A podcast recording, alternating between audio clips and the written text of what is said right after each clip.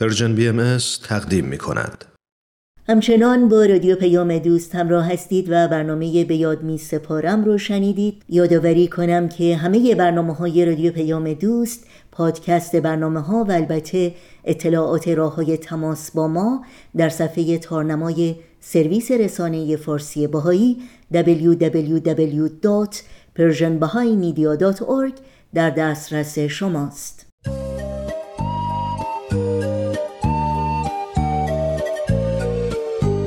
پاراگراف. یادی از گذشته. ما مردم نازنین. نکته. آیه های ملکوت. همه اینها در بولتن. Persian BM تقدیم می کند پنجشنبه ها بولتن در رادیو پیام دوست. همچنان با رادیو پیام دوست همراهی می کنید در این بخش از برنامه های امروز با همسری می‌زنیم به اتاق خبرنگار. توجه داشته باشید که این برنامه بازپخش خواهد بود. خبرنگار.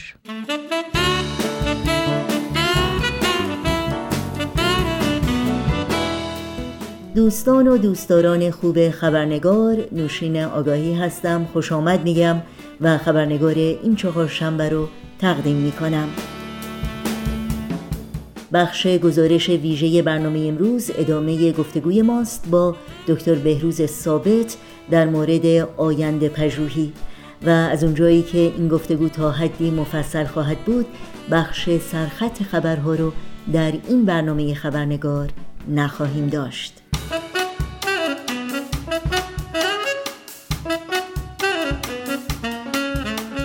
و ما در خبرنگار هفته گذشته گفتگویی را آغاز کردیم با دکتر بهروز ثابت که اخیرا در تحقیقات خود با استفاده از علم آینده پژوهی یا فیوچر Studies جریان تحول فرهنگی و بلوغ ملی در ایران رو با توجه به وقایع تاریخی و تجربه ها و شرایط کنونی مورد بررسی قرار دادند. در خبرنگار امروز با سپاس بیکران از دکتر بهروز ثابت شما رو به شنیدن ادامه این گفتگو دعوت می کنم.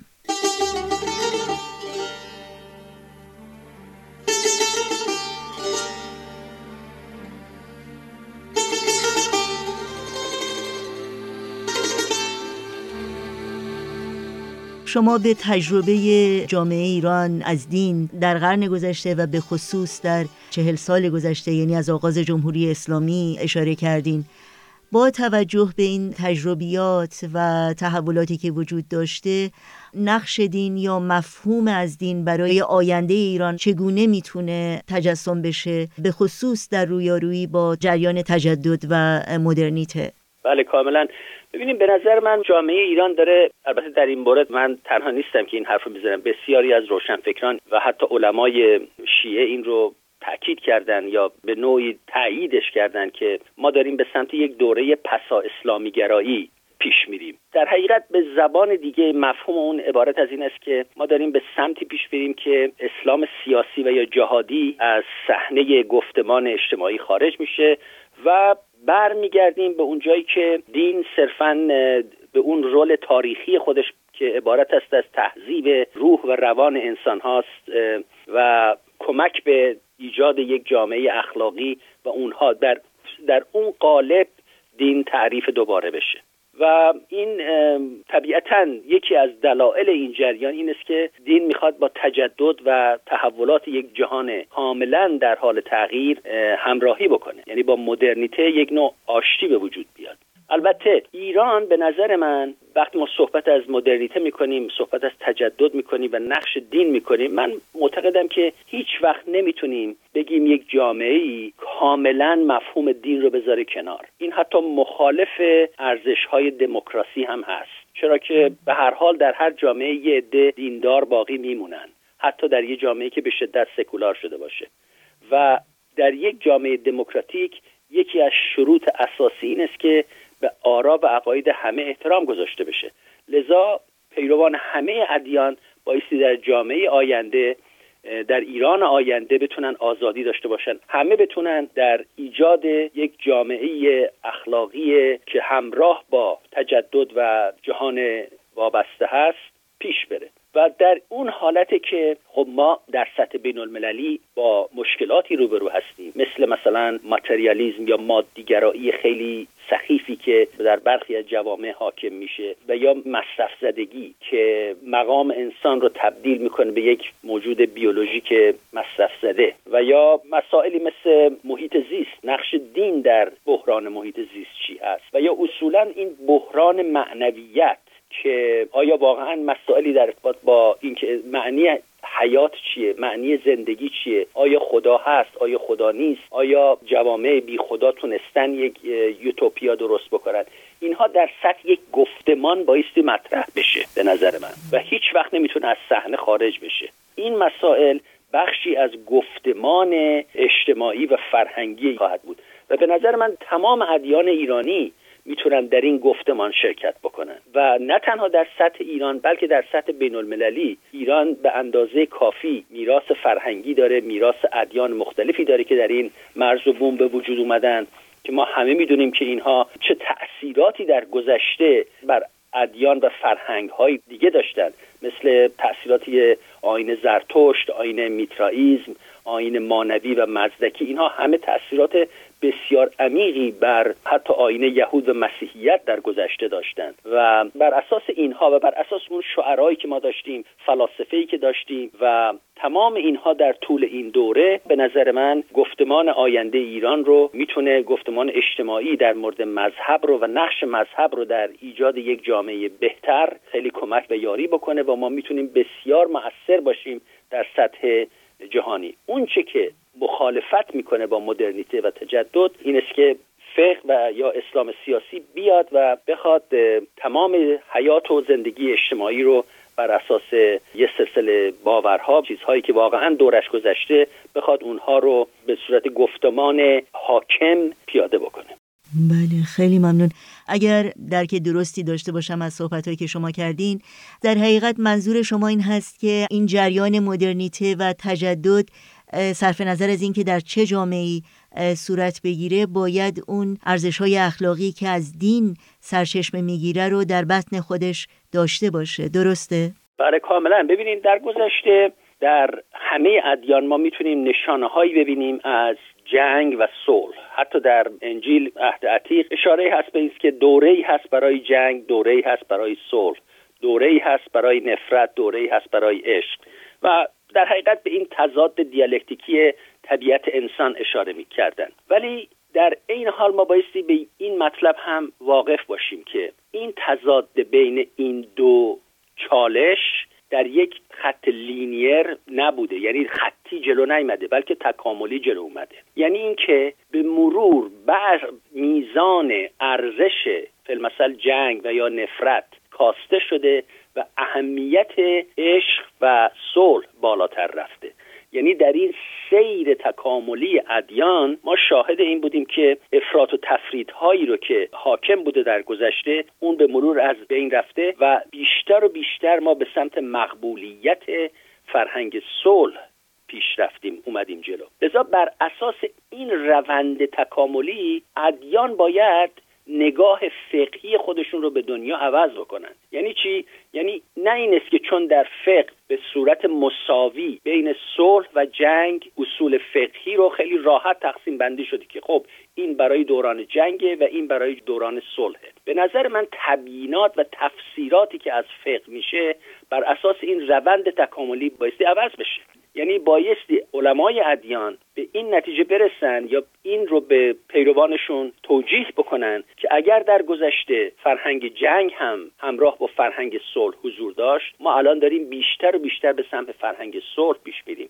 در نتیجه بر همون اساس باید قانون جدیدی رو پای ریزی بکنیم که بر مبنای نفی خشونت باشه بر مبنای ترویج فرهنگ صلح باشه جهاد رو صرفا با جهاد درون تعریف بکنه نه به عنوان جنگ افروزی و اینکه بخوان یک ایدئولوژی رو در دنیا حاکم بکنن. و باور به اینکه ما داریم به سمت یک دنیایی پیش میریم که شرط اساسی سروایول یعنی شرط اساسی بقا در این عالم آینده این عالمی که الان شکل گرفته همکاری و تعاون جهانیه. این به نظر من یک تغییر اساسی است که بایستی بنیادهای فکری ایران رو شکل بده. خیلی ممنون. خب در جریان تحول فرهنگی در ایران باید بپرسم این تحول بقیده شما در چه مرحله در حال حاضر هست و تحقق کامل اون نیازمند و یا مستلزم نهادینه شدن و تکامل چه ارزش ها و معیارهایی می‌تونه باشه؟ بله ببینید همونطور که اشاره کردم ما داریم وارد یک مرحله جدیدی میشیم. در یک دنیای کاملا وابسته و پیوسته به هم.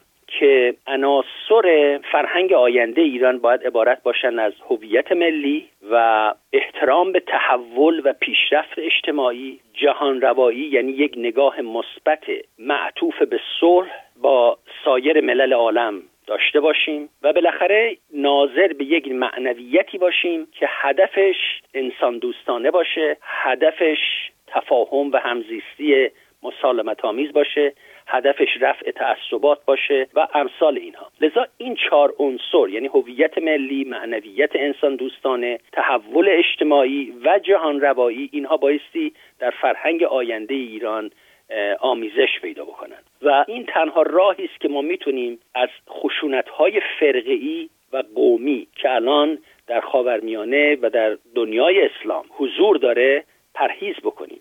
و در عین حال یک الگویی رو عرضه بکنیم که نه تنها ایران رو بلکه بتونه تمام خاورمیانه رو هدایت بکنه به سمت پرهیز از خشونت فرقه و مذهبی و در سطح همکاری منطقه‌ای و بعد همکاری جهانی. لذا این مسائلی که ما ذکر کردیم صرفا یه سلسله ایدئال ها نیست بلکه یک راه عملی و شاید بتونیم بگیم اجتناب ناپذیر گریز از مشکلات اجتماعی و سیاسی و اقتصادی است که الان دامنگیر جامعه ایران و سایر کشورها در خاورمیانه و خیلی از نقاط دیگه دنیا هست. لذا این خطرات مشترکی که الان ما با سایر جوامع احساس می‌کنیم و تهدید مشترک می‌دونیم این نیازمند یک نوع راه بردایی هست که بر اساس همکاری و تعاون بین المللی هست. خیلی ممنونم. در تاریخ معاصر ایران ما شاهد چالش های زیادی بودیم که جامعه ایران با اون مواجه بوده. اما علا رقم همه سختی ها و دردها و رنج هایی که کشور ایران به خصوص در تاریخ معاصر خودش تجربه کرده تا چه حد میشه به آینده روشن اون امیدوار بود و این روزنه های امید رو شما چگونه توصیف می‌کنید و تا چه حد اونها واقعا اطمینان بخش هستند؟ بله ببین به نظر من مطابق اون مثال های مختصری که زدیم که البته ها مباحث بسیار گسترده ای هستند و احتیاج به گفتگوهای بسیار وسیعتری هست. اما به طور کلی می‌تونیم بگیم که اون بیداری جامعه ایران که از اواخر قرن 19 هم شروع شد و سپس ایران رو در ارتباط با تحولات غرب قرار داد و تحولات مدرنیته و تجدد. در اینجا می‌تونیم بگیم که ما در حقیقت سه نوع واکنش داشتیم. در وهله اول وقتی ما با غرب و تجدد روبرو شدیم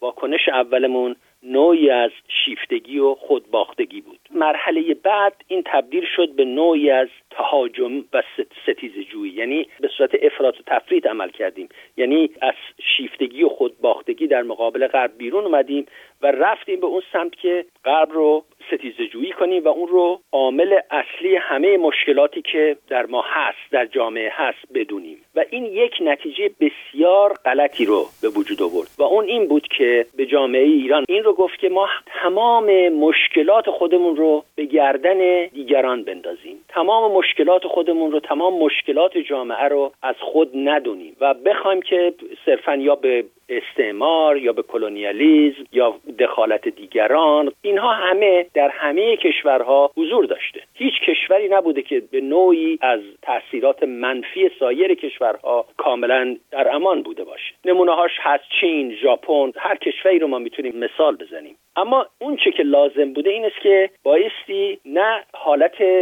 شیفتگی وجود داشته باشه و نه حالت ستیز جویی بلکه یک نوع میهندوستیه که ما اسمش می‌ذاریم بلوغ ملی که از ناسیونالیزم افراطی هم پرهیز می‌کنه انحصار طلب نیست متحجر دینی نیست و صرفا با توجه به اون ارزش های تاریخی جامعه ارزش های فرهنگی جامعه سعی می‌کنه به صورت خودجوش از درون روابط رو عوض بکنه و شاخصهای پیشرفت و تکامل اجتماعی و صلح در جهان و تحکیم حقوق بشر رو مورد نظر قرار بده. ولی اینها بایستی از درون بجوشه. لذا بلوغ ملی و این تحول فرهنگی که ما بهش اشاره می‌کنیم یک جریان خودجوش باید باشه که ما خوشبختانه این جریان خودجوش رو الان در ایران می‌بینیم. یعنی مردم ایران یک قشر عظیمی از جامعه ایران الان به ستیز جویی با دنیای خارج باور ندارن. بلکه معتقدن حتی اگر لازم شد ارزش های دموکراتیک رو از سایر نقاط دنیا بگیریم بسیار هم عالی هست. یعنی اینقدر باز بودن و روحیه مسالمت آمیز در جامعه ایران در حال ظهور و بروز هست که می‌خواد به اصول آزادی و احترام به حقوق بشر برسه و اون رو می‌خواد خودش به اون سمت بره و بخواد ضمن استفاده از الگوهای توسعه از درون خودش رو دچار تحول بکنه. و به نظر من این بسیار روند مثبتی هست در ایران تا اون حدی که حتی ما می‌تونیم بگیم. ما تقلید کورکورانه و ناشیانه نمی کنیم.